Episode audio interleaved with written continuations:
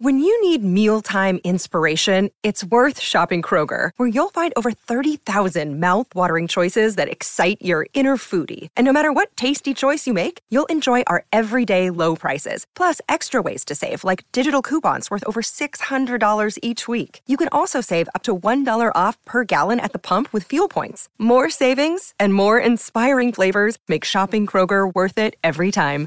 Kroger, fresh for everyone. Fuel restrictions apply.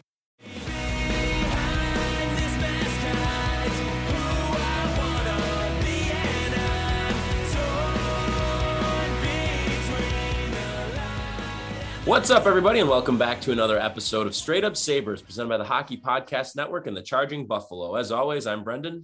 And I'm Taylor. And Taylor, we are very excited to have joining us today our dear pal Sabermetrics. You know him as on Twitter. We know him as Walt. Walt, welcome to the podcast. Oh, yeah. Thanks for having me on. Great to be back on here. Absolutely. So, as we all know, heading into this week, it's a big week for the Sabres as the NHL draft takes place on Thursday night. So, we thought that we would have Walt on today to discuss the draft, and we're going to turn things over to Taylor now to talk a little bit about what we're doing. All right. So, we're going to do, I think, a little bit of a, uh, a draft sandwich. So, draft stuff will be most of it, but the bread and the beginning and end, uh, we'll start with I'm going to ask about uh, something important that happened in Sabres line this week, and then we'll get to something else after the draft stuff too. So the Sabres re-upped Craig Anderson uh, this week, which is an interesting move uh, because some people are surprised. He was he, first of all he's 41 years old, and second, he wasn't really good last year. Uh, in the time he did play when he wasn't injured, he was sub mediocre, below average. So it, it seems to me that they are looking as him at looking to him as a backup, and that they're going to keep UPL in Rochester and kind of go uh, for another free agent or trade for the actual starting goalie for next year. Do you guys agree, or what do you guys think of that? I'll start with you, Walt. Uh, yeah, I mean, I think they're definitely going to have to add another goalie to their current group just because I have a hard time seeing like UPL and Craig Anderson being the duo next year, especially since both players have injury concerns. So I think think probably the best course of action for them at this point. I mean, with everything Adams has said, with what he's looking for in a goalie, I think a guy like Ville Husso or maybe Braden Holtby, like guys you could probably sign to a short term deal, are probably the best options at this point. Uh, so I mean, yeah, I, th- I think they're definitely go that route. Uh, it doesn't sound like they're trying to give the goalie much term, so I think they're just going to sign a short term guy to like a two or three year deal. Yeah, it does make sense. Yeah, before you, you answer, Brendan, I, I think it's worth noting that like they kind of have to give a goalie in the short term at least like money because they are going to have a, a, real tough time reaching the cap floor if they don't give a goalie like like they can't pay a goalie seven hundred fifty thousand. Like they have to give a goalie like a couple million dollars, or else they're gonna. I mean, I don't know how they reach a cap floor otherwise. Like they have a defenseman like eight million dollars, probably not. So, but what do you think, Brendan?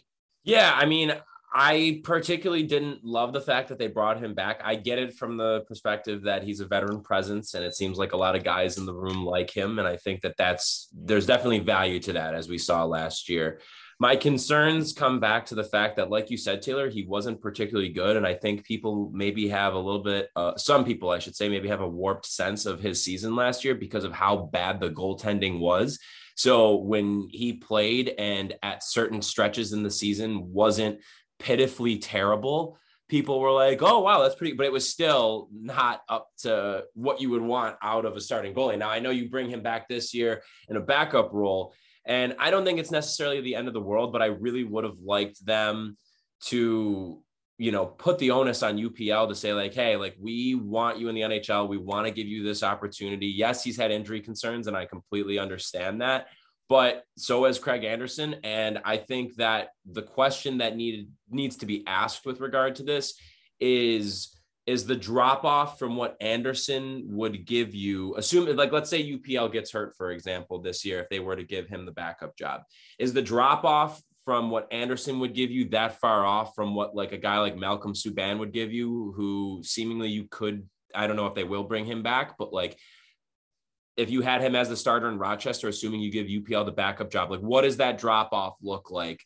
in terms of what you're going to be hoping to get out of? Because again, yeah, you absolutely do have to get a starting goalie in here. They unquestionably you cannot go into next year with an Anderson UPL duo. In a perfect world, I would have loved to see them get, like you said, like a guy like I, I've talked about Braden Holtby a good amount on the pod as I think he could be a, a good stopgap option for them you know, whether it's Husso, Jack Campbell's name has been linked with the Sabres too. I think those are three guys right there that are definitely all serviceable and fills that need.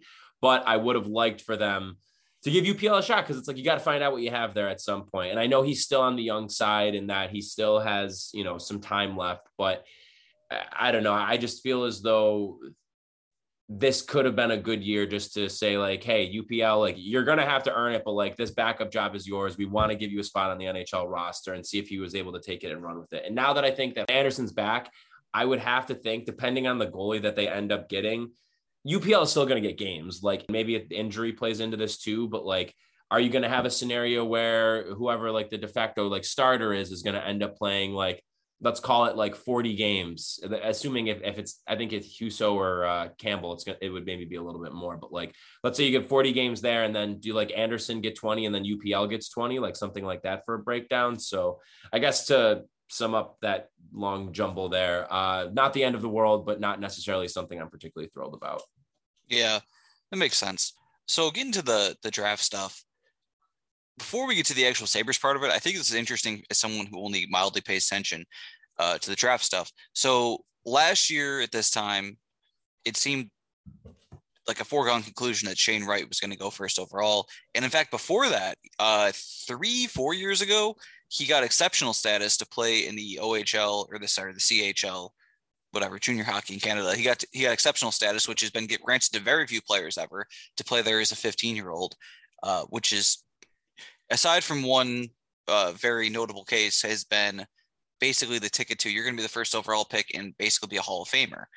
Uh, and he has not had a particularly great year this year. Not a bad year, but he, no one uh, is considering him like the consensus first overall in the way that, like, for example, last year he was being compared to Johnny Tavares. Like, he's not John Tavares. he's not that kind of draft pick anymore. Uh, but what's interesting, I think, is that there's not that much of a consensus. It seems who could uh, usurp him.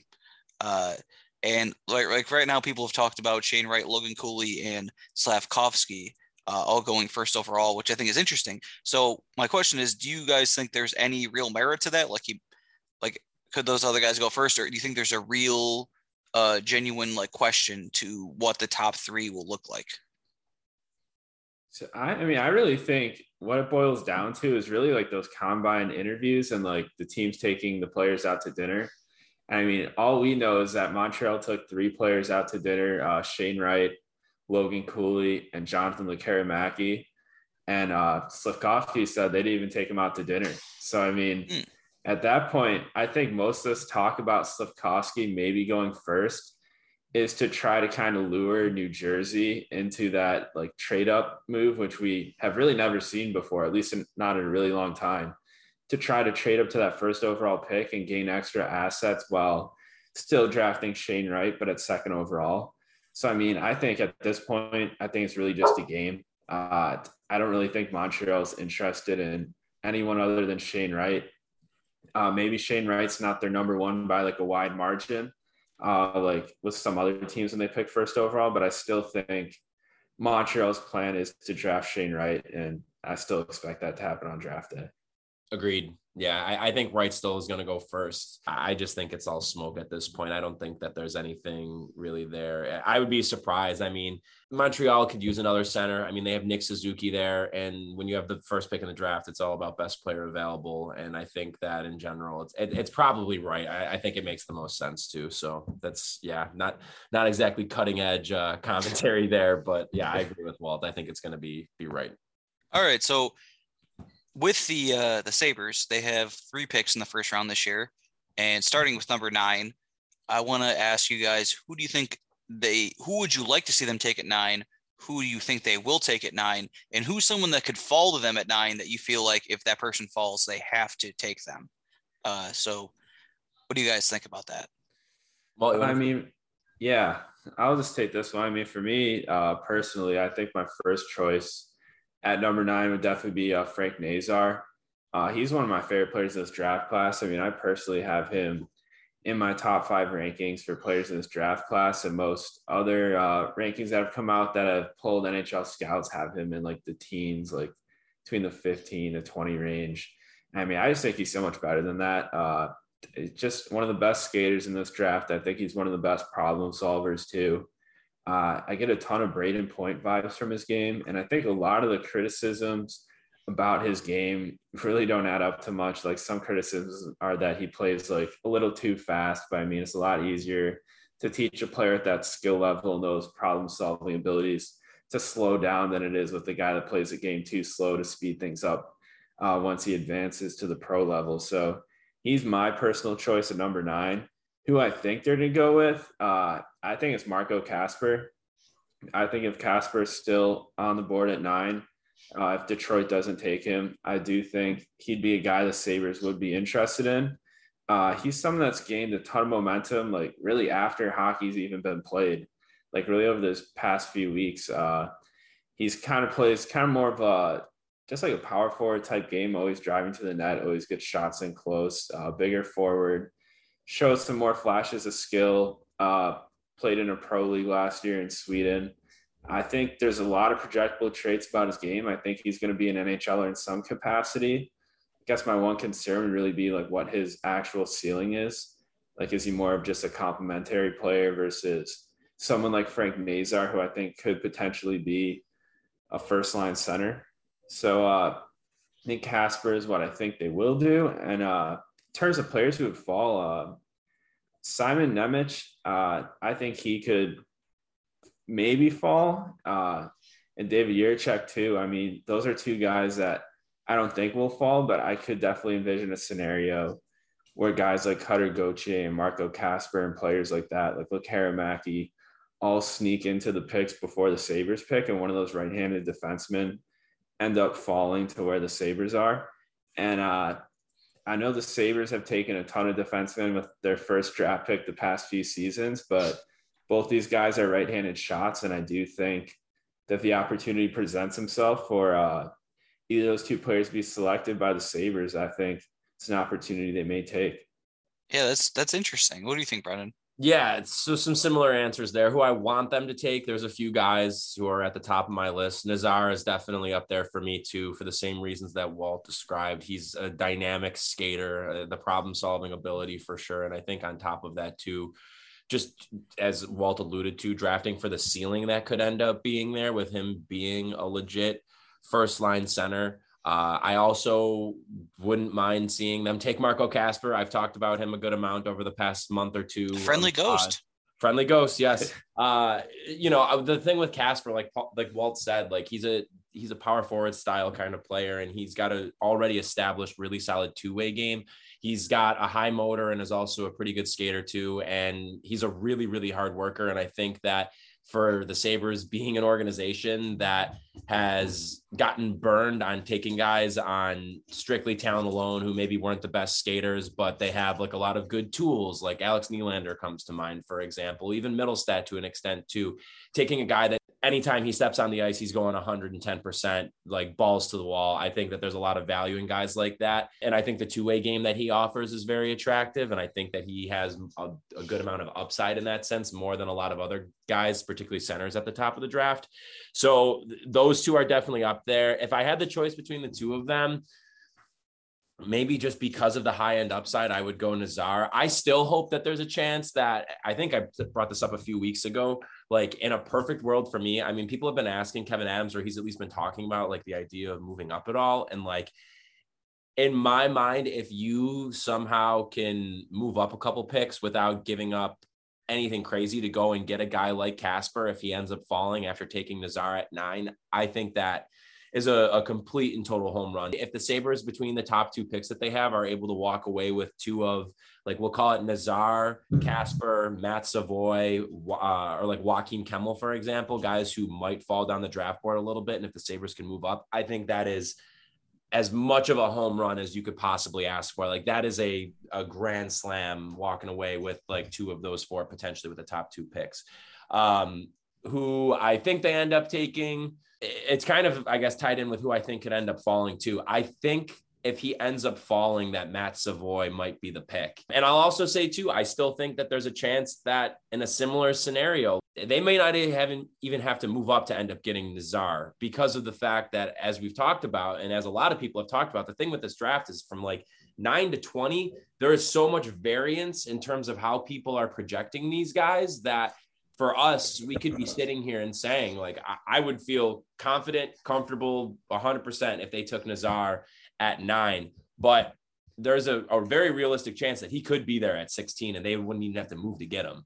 So I think I'm going to go with Savoie as as my pick for who they end up taking. But again, if they end up taking Savoie, Nazar, Kasper there, I mean, even Kemell, if he falls too, I really like him a lot and I like his scoring ability there. Um, I don't think he will. I think he probably ends up going to Ottawa if I had to guess.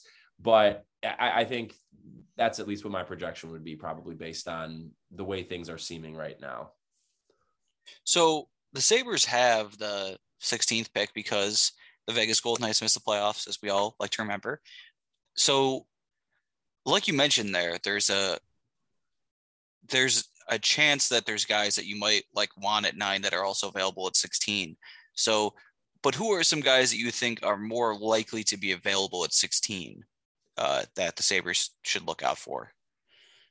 Uh, I mean, I know one name that's been brought up a lot, especially like with the Athletic and Corey Pronman's mock drafts. He said he's been hearing Danila Yurov to the Sabres uh, from a lot of different sources. So that's one pick I think they could make. Uh, I mean, I know like there's more concern regarding Russian draft picks, especially after the Fedotov situation that just happened yeah. in Russia. Did you see yeah. the thing that came out? I think it was either late last night or today that his lawyer or his agent is saying that they're poisoning him. Yeah, that's like, I think that adds like kind of a whole new dimension to the Russian factor. I mean, even if this may not directly be related to the guys that are drafted. Uh, I could see some teams thinking like if we draft a guy from like Kamloops, he probably won't be like thrown in a van and taken to some facility. Yeah. So uh, uh, I probably think, not. You never know. Yeah. I still think like maybe maybe guys like Danila Yurov, uh, who doesn't have that long of a commitment in Russia and aren't a part of the two Army affiliated clubs there, maybe someone like him, his draft status won't be affected uh, too much. So, I mean, just based on that alone, just with his talent level, I think he could be a guy the Sabres are interested in 16. Uh, and like Frank Nazar, like we brought up earlier, I think he's a guy that if he's there at 16, which I think he very well could be, because there's just, I think there's just kind of like a wild stretch of picks between nine and 16 where we could see some like more obscure, like lesser known names to the casual draft fan, like uh, like Lian Bichsel and uh, Nathan Gaucher. Like if we see those guys go in between those picks, I think we'll see just a great amount of names fall that should have maybe went in the top 10. So I think if that scenario happens, I think Frank Nazar could be available at 16 too. And uh, Brad Lambert, I think he's another name uh, just like an extremely fun hockey player. Probably couldn't have had a worse draft year in the Liiga in terms of production.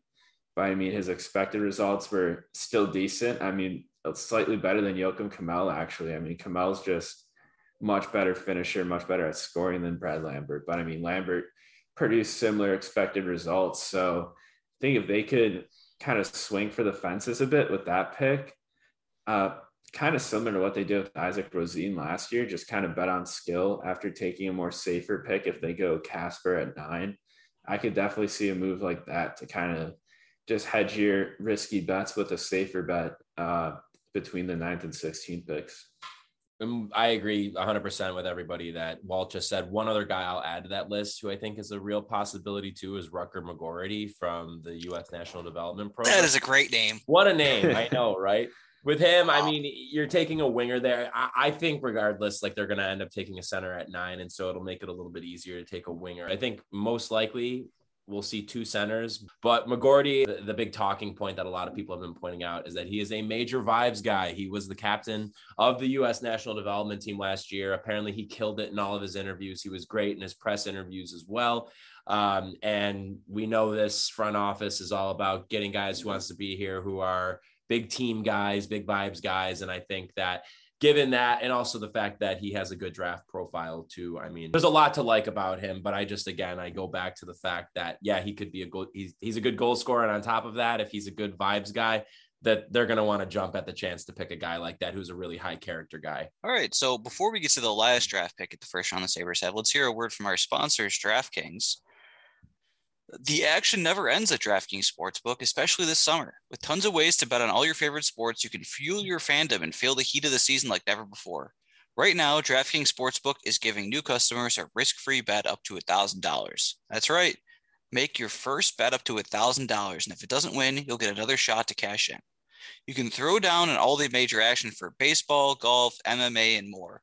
Plus, with same game parlays, spreads, money lines, over unders, and props, your betting options feel endless. So this is the time when I tell you like what I think you should bet on, and it's a, it's a weird time for that because it's the summer. There's not as much going on. I'm just gonna re up what I said last week because it's gotten even more. Uh, you would have made money if you if you listened to me this week, which is my my, my advice was bet on the Yankees when they're losing early in the game. The Yankees are now 26 and 21 when they're trailing at any point in the game, meaning they have about a 550 winning percentage in games when they're trailing. I don't think anyone else uh, is even at a 400. So if if that's something you know you like bet on baseball, like there's not a lot of things to bet on that are really safe from a game to game basis. I would say that's not a bad option. So consider that. Uh, all right, so best of all, DraftKings is safe, secure, and reliable. You can deposit and withdraw your cash whenever you want. So download the DraftKings Sportsbook app now. Use promo code THPN for the Hockey Podcast Network. Make your first deposit and get a risk-free bet up to $1,000. That's promo code THPN, only at DraftKings Sportsbook. Minimum age and eligibility restrictions apply. See show notes for details and responsible gambling resources. So, back to the show. We also have another pick. The Sabres have the 25th pick, I believe it is, for the Florida Panthers and the, the Samson 28, sorry, yeah, 28th pick, the Samson Reinhart trade. That's another interesting one. The end of the first round can be uh well, it's it's kind of like it's not unlike the middle of the first round where you get stars and scrubs, basically. You there's a good chance you draft a guy that never plays, or there's a guy that's uh an all-star for your team, or usually in somewhere in between. So what are you guys thinking at that pick? It's a little bit beyond uh, the the other two picks. It's I'm sure most of the guys you want at 16 will be 100% gone by then, so it's probably a different group of guys there near the end of the first round. So, is there uh, any position you want to target, or basically are there guys that you're interested in? Uh, I mean, I know uh, Kevyn Adams said in his pre-draft presser that they really just have a list and they kind of just pick the best player left on it, but I do think if they go two forwards, maybe they look at a right-handed defenseman. But if they do go with a right-handed defenseman uh, with that 16th pick, or just any defenseman for that matter, uh, one player I really like there is uh, Jagger Firkus. Uh, another uh, another great name. That's an unbelievable yeah. name. I, I always wonder if he's named after Mick Jagger. He probably is because I don't really think someone could pull that name out of thin air. But yeah, uh, probably. He's just such a good player. Uh, also seems like a vibes guy too, just based on his style. Uh, he's got the flowing ginger hair and the mustache.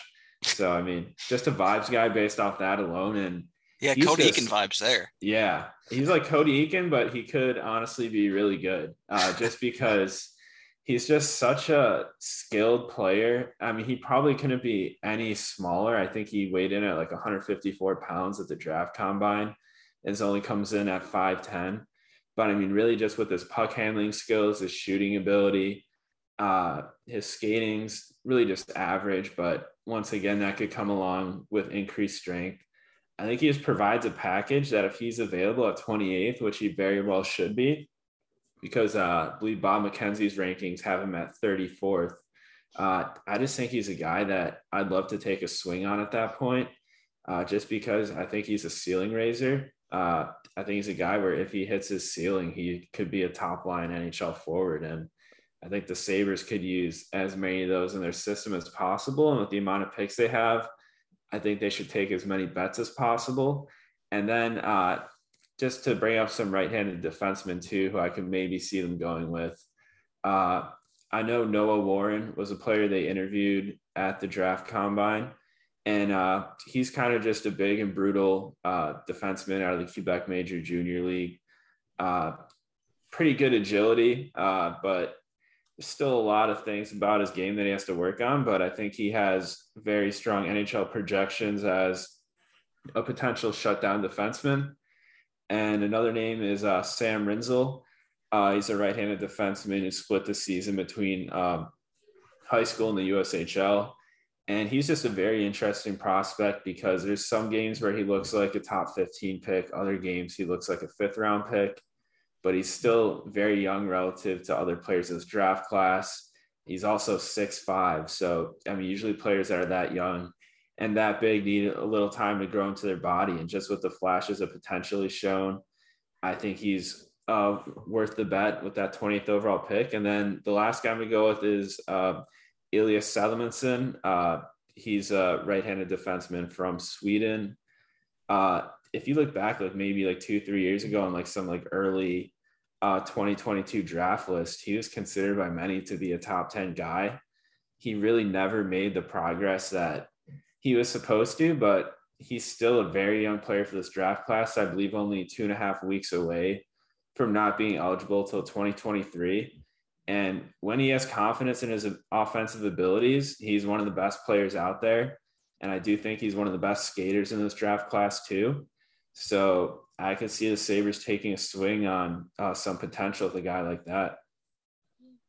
That's interesting. Is there anyone you're thinking about, Brendan? Yeah, well, first of all, I like all the guys that Walt had mentioned. I'll give three different names. Uh, first, a pair of right-handed defensemen from the U.S. National Development Program. Who there's some questions if they'll be there, but I uh, one of the names that I've talked about a, a decent amount over the past couple weeks is Ryan Chesley, who's a right-handed defenseman there a lot of mocks recently have had him going potentially in like the higher mid 20s. So there's a chance that he may not be there. But if he's there, I think that he gives them a lot of offensive upside. On that front, too, offensive upside, but a little bit of a smaller defenseman is Seamus Casey. Uh, he's committed to Michigan, will be playing there next year, but he had a good year for the U.S. development program last year. He had 33 points in 46 games. Um, smaller guy, but again, gives you that offensive upside that you would like to see out of a pick like that, especially a defenseman there. And I think it also gives a little bit of variation from some of the guys you currently have in the system right now. And then finally, Eh, you know, I, I know as before we were talking about just with all the question marks surrounding picking a Russian player, and I mentioned this guy before, and I think now if the stock of Russian players is going to be going down a little bit. You have three first round picks. And if you want to take a chance with one of them, I think that this would maybe be the opportunity to if he falls. But Ivan Miroshnichenko, you know, prior to getting diagnosed with Hodgkin's lymphoma, he was considered to easily be a top 10 pick, potentially even a top five pick. He's currently in remission now. He was planning, I, I think the plan was for him to be at the NHL draft. Um, and he has shown over and he's been vocal about the fact that over the past couple of years he wants to come to the NHL he wants to come to the US so you don't have a I know that there's obviously the question marks just generally speaking with the current situation there but you don't have to worry about it being a scenario where he maybe is going to want to end up staying there. Like he wants to come and play in the NHL and I think that if you are going to have you know two first round picks where you're going to be able to get the opportunity to get two really high end guys at 9 and 16 taking a flyer on a guy and taking just a, a shot because you know already you have the I guess the the comfort of knowing that you already have two picks that you'll have guys who are going to be within the system and be there. You know take a shot. And if he's there at 28 i think that they should really think long and hard about it because that is injecting some high end wing talent if he ends up getting over here in the next couple years into the system. So definitely just somebody that I think is is worth keeping an eye on if he falls. Oh, interesting. So at this point too, at that point of the draft, it's not uh, uncouth, I would say, to take a goalie. Uh, and the Sabres, I mean, if you take a goalie, you're taking a goalie for 2028. You're not taking a goalie to play with Craig Anderson next year. But do you guys think that's a possibility at all that they might look to a goalie with that third pick? I just don't think there's a talent available in the draft class this year. Uh, I think because of that, maybe a goalie will go much higher than they should. But I believe Tyler Brennan's the highest rated goalie on Bob McKenzie's list, and he's ranked 62. So I think we maybe, I think we probably don't see any goalies go in the first round this year. We probably see maybe a few go in the second, but I think there are some interesting names that they can maybe get very later on in the draft, like maybe some players coming from some more obscure junior leagues. And there's even uh, some maybe older goalies that I think we could see more of get drafted this year just because this current group of 18 year olds, I just don't think is the best uh, goalie group. Always uh, a uh, knife to the heart to remember that everyone we're talking about is 18 years old and most yeah. of them were born in 2004. um, oh my God. That's yeah. tough. There, there are people in this draft who were infants when the 2004 ALCS didn't take place because it didn't actually happen. But uh, when that didn't take place, these guys not only did not remember it, some of them were like, you know, still in diapers. All of them were basically still in diapers. And next yeah. year, some guys will not even be alive for. Wow, crazy how time just keeps happening. Um, so I think that's pretty much all the draft stuff I have. I don't know if you guys want to add anything about the draft. I actually was going to move on to the another topic, but is there anything else you guys have on the draft that you want to bring up? Just looking forward to it at this point. Uh, only a few days away. yeah, yeah, true. By the time people listen to this, it'll be I think three days out. So that's yeah. Yeah. Oh yeah, that's right. Uh, Tuesday. Yeah. Yeah. That's right. Yeah. Tuesday episode, the holiday weekend. So yeah, two days away when you listen to this. So I just wanted to bring something up. We could we didn't have time to talk about it on Thursday's episode, uh, but the Hall of Fame got announced, and it, it's not the strongest class in the world, but it's I think it's a mostly deserving class of uh, Luongo, the Sedins, and Daniel Alfredsson was the fourth one, right? Yep, I believe so. Yeah, uh, I'm I I'm not going to acknowledge that he's in the Hall of Fame, but yeah, so the Canucks class, or people have brought out a, class that no one won a Stanley Cup in.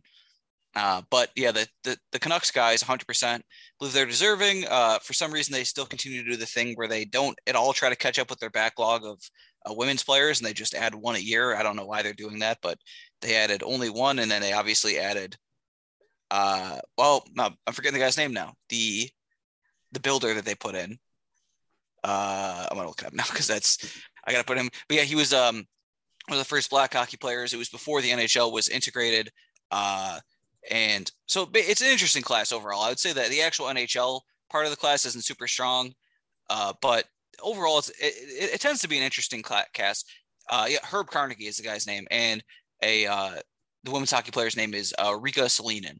So overall, it's a it's a decent class, but I you know we couldn't help but notice that Alexander Mogilny's again again not included. Uh. It's been I don't know how many years he's been eligible now. It's it's well over a decade. It's it's pretty soon going to get close to two decades, and it's annoying to me because I I look at his career and I even look at his career and you could say he's not really he's kind of has a borderline case if you just take him you know on its merits his his case and that's true it really does considering his era the goals scored points totals it's it's fairly borderline but that's not all there is to consider when it comes to Alex Mogilny.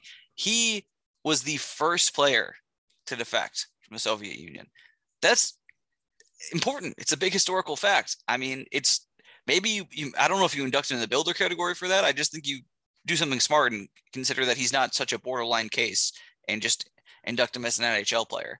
He's, you know, it, there's there's an international case as well, but he not only did he defect, he had to. It wasn't just something where he was like, "Hey, see you guys." He had to basically do a like escape from New York situation with Don Luce, I believe, getting him out of Europe and in into the NHL. It's it's he did that at great personal cost and great risk to himself and his family. This is not something that he he got here and everything was okay. His family's still in the Soviet Union, and we had Doug Bodger on last year and talked about personally like how Mogilny was upset all the time because his family was he always in peril. I mean, obviously, eventually this the Soviet Union kind of collapsed and it was just Russia and it was different about midway through his career. But he took a huge risk to come here. He was the first guy to do it, and he scored 76 goals in a season. I mean, he had an incredible year. And it's not like a one off. He had another season where he had 55. He had a couple years where he was in the 40s. I mean, I don't understand this at all. The, the, the Hockey Hall of Fame is such a bad habit of waiting too long to induct guys. And I, I know people think he wouldn't even show up if he got inducted, but that's not really the point. he 100% deserves to be in. He deserves to have his own little like kind of placard in the Hall of Fame explaining what it was like in the Soviet Union and how he got to come here. And I guess more importantly, look at the NHL now. Look at a guy who might break the all-time goals record, Russian guy. Look at uh, the biggest free agent this year, Evgeny Malkin. Well, maybe not the biggest free agent, but like you know, uh, just you know, he's he's a free agent. He's a big deal. He's a Hall of Famer, a Conn Smythe winner, Russian. Like there are so many, and I know it's it's again Russia's in, in peril, and uh, it's going to be as, as we mentioned on here, it's going to be different with draft picks this year. But like that part of the world is so important to the NHL now, and it's been so important for like more than 10 years. So I don't understand this shit at all. Like you have to put them in. Like it's it's it's literally insane to me. And I, I'm not even saying this as like a Sabres fan. I don't remember a guy playing for the Sabres. Like you this this this is not tenable to not have this guy in the Hall of Fame just because of of what he represents. Beyond the fact that he basically already has a borderline case. Jesus Christ, you put friggin' Kevin Lowe in two years ago or whatever his name is. Yeah, I mean, Like, I think the fifth best defenseman on the the '80s Oilers. Come on. Yeah, like I, I feel like as long as you win a cup, even if you're like the 12th best player in a team and you win like six cups, they're like, oh, this guy, this guy's a Hall of Famer. Yeah. True. I mean, and it, I guess that's another part of Mogilny's case. He he also won a cup with New Jersey. He he played for a bunch of teams, but it's uh it's, it's really annoying. So that's I, I'm sure uh, we all agree basically on McGillney based on your reactions there. So is there anyone that you guys think uh, really deserves more of a Hall of Fame look that is kind of on the the cusp right now? I mean, it really seems like just looking at the list of guys that were first time eligible, there's really not many on there that I would consider kind of like locks for the Hall of Fame outside of the guys that did get in. Uh, I mean, two names they do have on the list are uh, Thomas Vanek and Jason Pominville on the on the Hall of Fame website, which I thought was interesting. I mean, it's Oh, pretty crazy to think those guys are up on there. I mean, I maybe I think they may have just sorted the list by games played, so that could be why they're on there. And I- uh, I mean, that's not like the Baseball Hall of Fame. There's always like uh they they put out that list of who is eligible to be voted for, and it's always interesting Yeah. who they where where the cutoff is. yeah, it's definitely it's definitely different. And I think, uh, I mean, one player that I'm kind of surprised that I've noticed on this list that isn't in the Hall of Fame is actually uh, Henrik Zetterberg. I think he has kind of like a borderline Hall of Fame profile. I mean, I know his like point totals aren't the flashiest, but I mean, he's really more known for his two way play and really just, I mean, all the success he had on those Red Wings team. I know it only resulted in one Stanley Cup for him, but I thought he was one of the better players in the NHL for the better part of a decade. Yeah, and he was a Conn Smythe winner, if I'm not mistaken. Um, Yeah. and I think has the Red Wings record for most uh, points in a postseason in 08. So yeah, I agree. I agree. He's definitely uh, right on the right on the cusp. What about you, I- Brennan? I think another guy too, another former Sabres, Pierre Turgeon. I think he has a pretty strong case. He's got over 1,300 points. When you look at, I- I'm looking at uh, a list of some of his comparables right now of guys who are in the Hall of Fame, who he has more points than, and obviously, you know, for a variety of reasons, these guys have have also gotten in. But he has more points than Alfredsson. He has more points than Hossa. I think Hossa, obviously, with just his two way game, and also he has a lot of hardware there but you have 1300 points. Yeah, he didn't win a cup. He didn't have any major hardware. There was no point where he was considered to be the best player in the league, but 1300 points doesn't happen by accident. And I, I just think that alone for a lot of the other guys who have gotten in for it being based on production, I don't think that you can really make an argument when a lot of them are in a similar stature of no major hardware or anything like that, but they got in due to their production and points. And it's like, well, how is 1300 points not get you there? You know? So Yeah. I would say probably Turgeon. Yeah. Nice, nice. All right. Uh, I think at this point I should ask uh, Walt. Do you have any recommendations uh, for what people should uh, outside of the hockey world watch, listen to, anything like that? Uh, I mean, really, just in terms of anything. Yeah. Any any TV, movies, books, uh, anything. Music, anything. Yeah. Uh, I mean, right now I'm in an Airbnb that's right on top of a movie theater, so I've been hearing like that Elvis movie for like the past like two nights. So I guess maybe watch the Elvis movie. It sounds it sounds fun from what I could hear uh, in the room below me. nice. Oh, I'm actually planning on doing that soon, so I'm definitely gonna do that. oh man, well that's good. Uh, Brendan, do you have anything? Uh, do you have one first? Yeah, I will talk about it maybe in greater detail later because Brendan hasn't finished it yet. But uh, Stranger Things, I liked it. I don't, you don't need me to recommend Stranger Things because it's literally the most popular TV show in the world. Uh, but if you haven't gotten around to it, it's good. Okay. All right. I'll go with a not new thing, just a random album. I because I've been listening to it lately a good amount. I'm gonna go with uh favorite worst nightmare arctic monkeys album really great album their second album that they put out back in 2007 a lot of really uh great drumming on it one of in my opinion one of the best drummed alternative rock albums of the 21st century um, and just a lot of really fast guitar driven songs that uh, are all really catchy and good and that alex turner guy knows how to write some some good lyrics. So yeah i'm gonna go with that one. All right and then my actual the stranger things thing that's not a recommendation because everyone watch it but i mean we'll talk about it on maybe on thursday depending on when brendan finishes it but honestly well, movie i watched this week that's interesting i can't say i recommend it 100% to everyone but it's it's more interesting than I remember. Project X. You guys remember Project X? Oh yeah. I, wow. Yeah. So I just learned this week that Project X, a lot of the extras and basically the the party that the scene's filmed at is basically was just a real party in real life. Like people are just like they're like, hey, yeah, just get drunk and like do crazy stuff. And they gave everyone like um, phones to film things on, and then took the phones and like cut that together. So a lot of the the stuff you see with people that you don't know in the movie, like a lot of that is just cut together from what people filmed. And one of the extras was Chet Hanks. What? Yeah. Makes a lot of sense. Yeah. But yeah, it's an interesting movie. It's another great movie, but it just it feels like two things. First of all, that's a really interesting way to shoot a movie and yeah. edit a movie. Like mm-hmm. that's it's it's not something that's often done. The other thing is like it feels like to me like a uh, a send off to the aughts.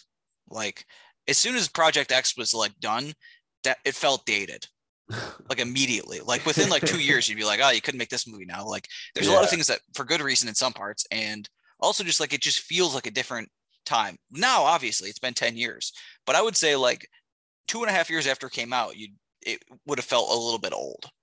Yeah. But yeah interesting movie. So that's half a recommendation on both of those. One thing you've definitely already watched and one you probably won't. All right and hey before we sign off walt can you talk a little bit about some of uh what you have going on with uh, the Charging Buffalo.